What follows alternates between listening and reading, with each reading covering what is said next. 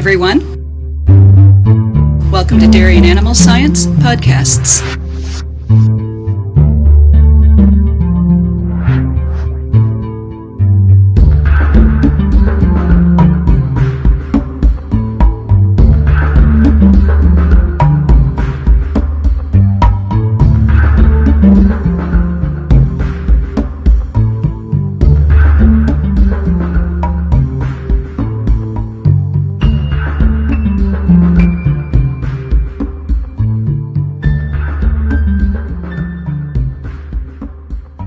Terry Etherton. I'm head of the Department of Dairy and Animal Science at Penn State. I'd like to welcome you to this podcast. We have uh, Tom Krall and Dan Brandt, dairy producers in Pennsylvania, who've been actively involved in the public discussion about the freedom to operate and the use of RBST in their dairy enterprise and do this in a way where it's a profit tool. So, Tom, could you tell me a little bit about yourself and your business? Okay. Uh, yeah, my wife and I, Shirley, have uh, milked cows for 25 years. Um, my son uh, is now uh, running, running the facility with um, um, Tim uh, Kraus, and also I'm uh, fundraising chairman for the London County Dairy Promotion, um, and I'm also on the board uh, director for the Centerport Milk Hauling Co-op. So I'm, I'm quite active in dairy and dairy um, industry. Thanks, Tom. Dan, what is your uh, farm business like? Well, we, we run a partnership here, me and my brother. Uh, we run a dairy farm, about 100 cows. We also run quite a few extra heifers that we use as surrogate mothers. We have quite a, uh, an extensive embryo transfer and flushing program, registered dairy cattle. And uh, the RBST is a little bit more of a tool for us maybe than the average farmer, although, you know, we always we get to milk production, but we have quite a few cows that are open an extended number of days before they get back.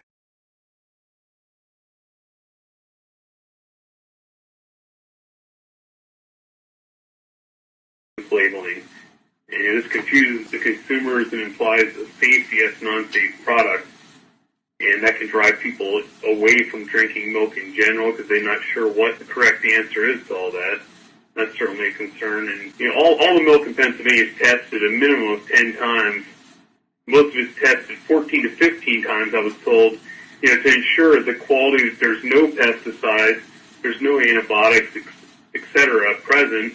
Also, all the milk's tested for temperature, bacteria levels, and a lot of other factors to ensure that all milk is safe. You know, one, one other thing I'll add there about the hormone bit, you know, it's why can't they test for RBST? They're putting it on there, but they can't test for it. It's because it doesn't change the composition of the milk in any way. So it's deemed safe. There's no change in the composition. Therefore, there's no way anybody could develop a test for cows that were supplemented with it or without.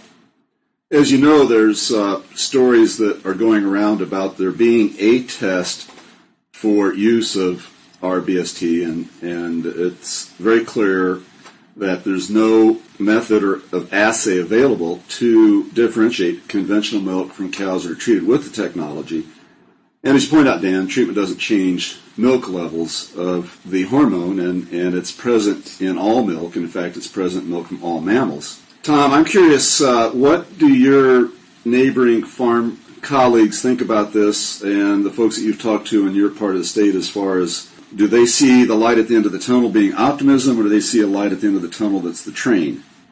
Yeah, um, I, I, think most farmers uh, think that this is uh, a losing battle and it's all over. Um, all the processes are going BST free. But I, I, think it's the whole thing is a charade. I think it's a, a huge wall that is very weak and it's, it's held up by nothing. Uh, held up by lies, and I, I know we give a lot of farm tours on our farm, and and uh, we're we're very amazed that the parents don't know a lot more than the kids, and I don't know about, about their industry either. And it's important that we portray the truth about our dairy, the industry, and, and the milk that they buy. And um, it's very dishonest and very rude of us to do anything else than portray the truth.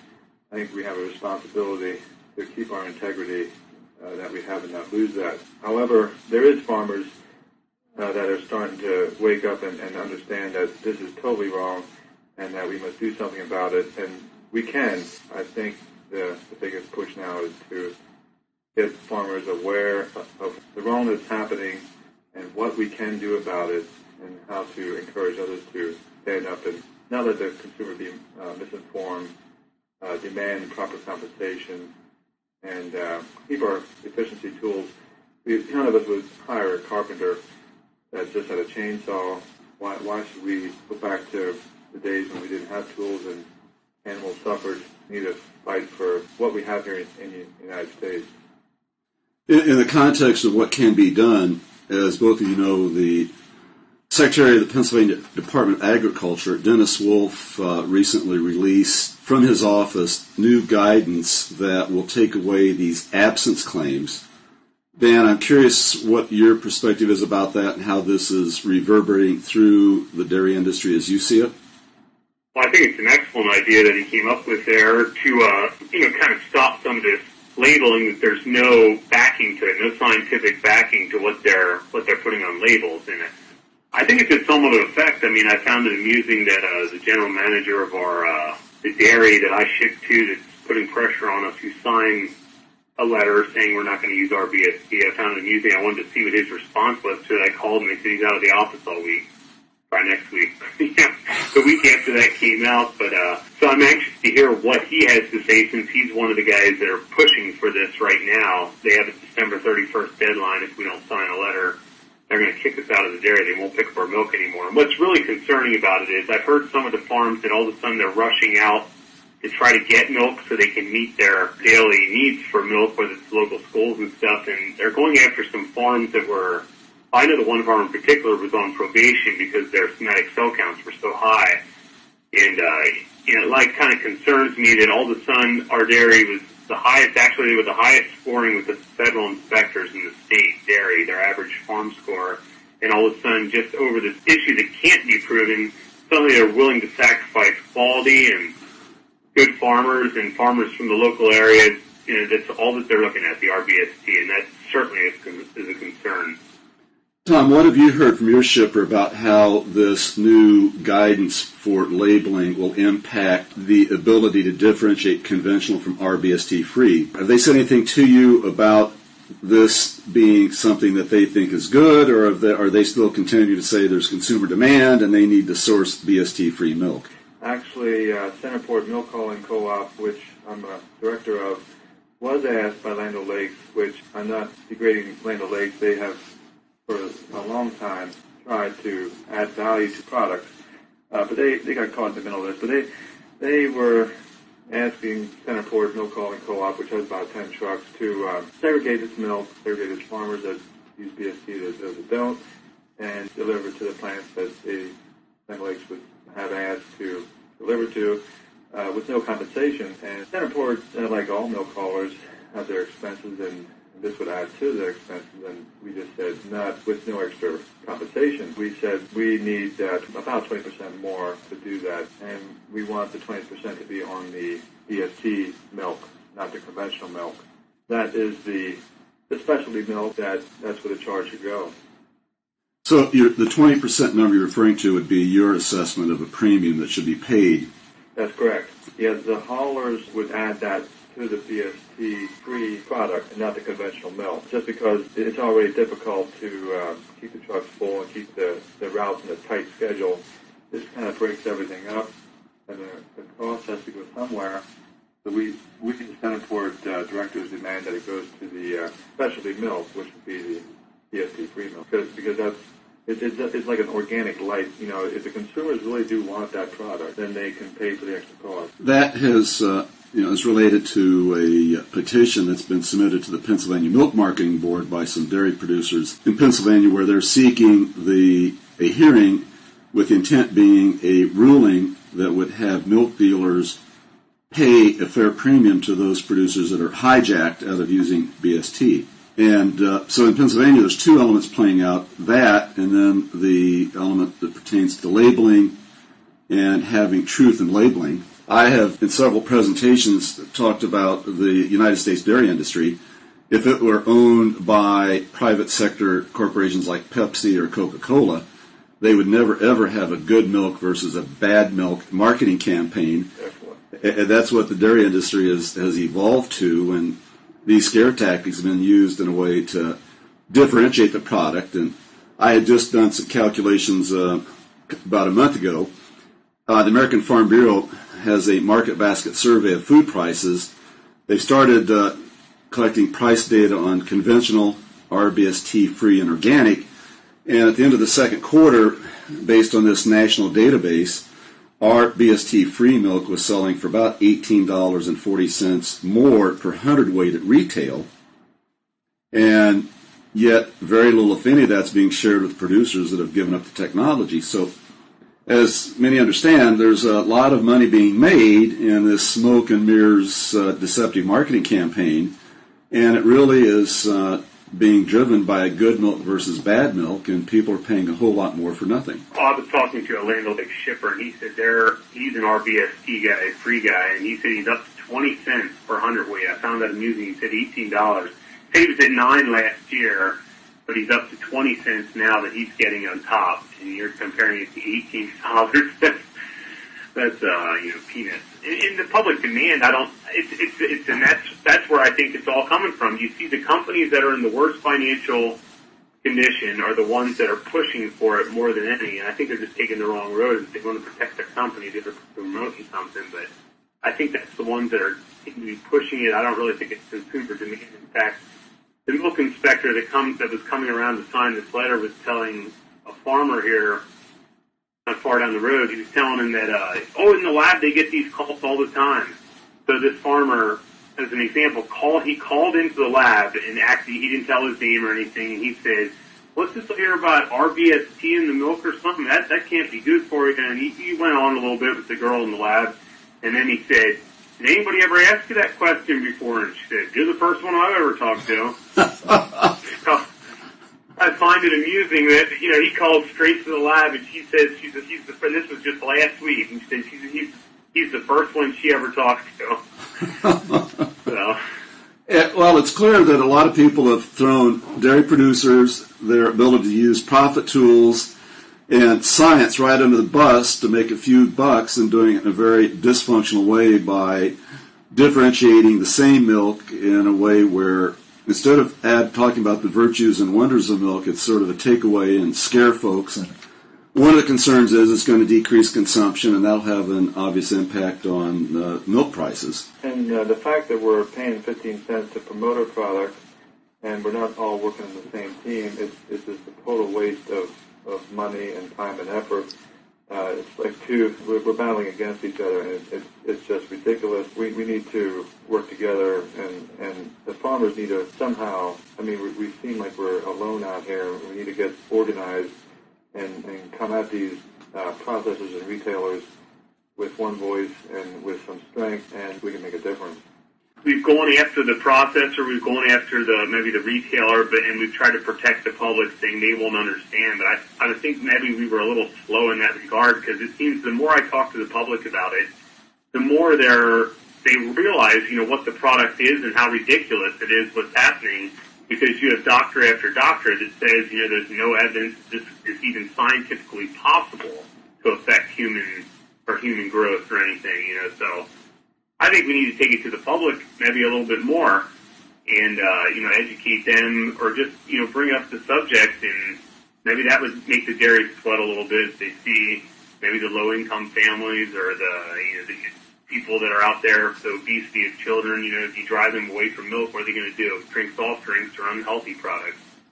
And you, um, you're a committee that got these uh, labels changed, uh, the, the laws changed. Uh, that did have some con- consumer um, Yes. groups in there. Is- Don't you think that might be the best thing to do? To, is to contact the the leaders of these consumer groups?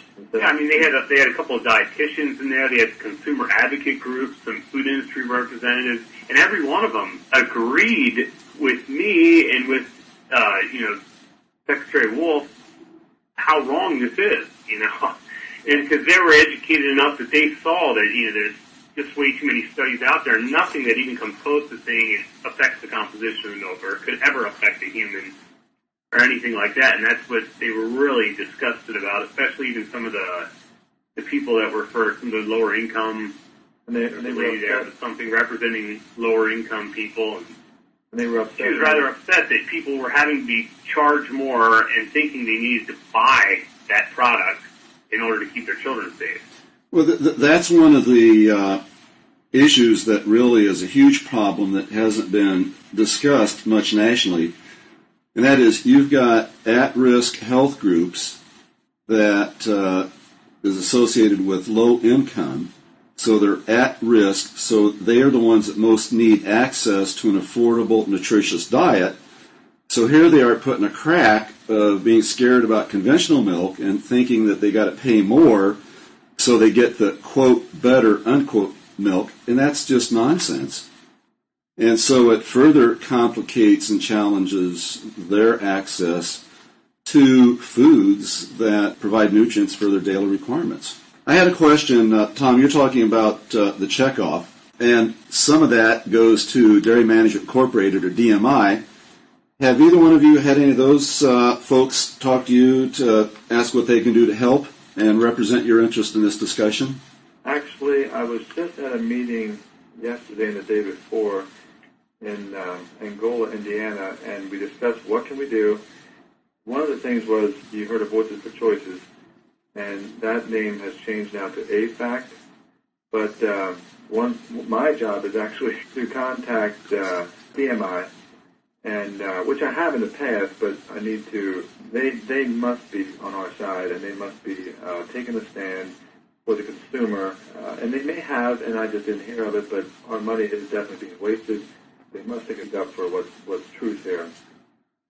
I was trying to get maybe some more people to even go in there to uh, the Winer's Dairy. Some of the influential are uh, the local dairy, the Swiss Premium, is trying to cut off right now. And I did talk to the president of, the, of our county chamber of commerce, and I said, you know, you're losing farmers here in the county. We're going to end up shipping our milk out of the county, uh, where before this milk was produced and processed right here in the county, a lot of it sold here in the county. And that certainly had him wound up because he was at one of our informative meetings and uh, he said he realizes, you know, all the the wrongness with this, and he's actually going to go in there to the plant next week and try to talk to the general manager, just kind of get his feel and tell him his concerns. So I think it's good if you get you're getting the state legislators talking to them, you start getting your chamber of commerce.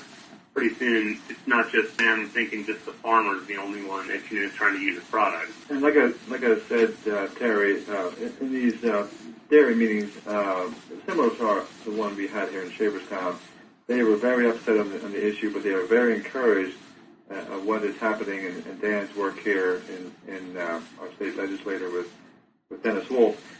Uh, and but we do want to make sure that things continue to go strong here and also move out and get this problem fixed. It has gone on way too long. If this issue was on AI, artificial insemination, I think it would have never actually get off, you know, off the feet. But uh, we need to get the farmers united on this, and if they are shipping BST free, that that they get compensated for it. We don't mislead the consumer, and I think that this will Well, one of my encouragements is that the label guidance that the Pennsylvania Department of Agriculture released uh, act as an encouragement to other state regulatory agencies. Uh, I've gotten some reports that that's happening. So my hope is that, that other states will enact uh, guidance that protects consumers from deceptive absence claims and promotes truth in labeling, because the last thing we want to do is uh, misrepresent products and tarnish the, the brand name of the dairy industry. And some folks in the dairy industry seem quite willing to do that for a few extra bucks. That is really sad, but that's the truth. You, do you want to talk at all about uh, Voices for Choices and, and the new name, the AFAC? You want to talk about? I sp- I, I've been asked to go speak at that meeting in Angola and couldn't do it. How many people are out there? There was about uh, 75 in the evening meeting and about 15 or 20 in the, in the next day meeting. I was very surprised. They were very intense. They were very um, angry. Uh, they understood. They understood what they, they almost. Most of the farmers out there are not in my shoes. They're they're in Dan Brandt's shoes. They're, they're being forced to make a decision. They're being being forced to find another home for their milk, and and they're very upset. This is not the way that things happen in America. there is finally a, a national organization. It's called American Farmers for the Advancement and Conservation of Technology, AFAC It's in replacement of Voices for Choices, and uh, I don't even know if they have a website yet, but it's um, it's up and running, and we we uh, everyone understands that this is now a situation. Things have to be acted on now, and we have to organize and face what's in front of us. Uh, farmers have affidavits that they must decide whether to sign or not. We, of course, are saying do not sign them and stop raising corn and start raising cane. Tom, that's a wonderful uh, place to close. Reality is there hasn't been any national dairy organization represent the best interest of producers. This new group will do that. Uh, this is Terry Etherton from Penn State University. I've been talking with Tom Krall and Dan Brandt, two leading activists in the campaign to present the truth about the dairy industry and to protect the freedom to operate. Thanks a lot, guys. Thank you, Terry. Thanks for your time. Thanks.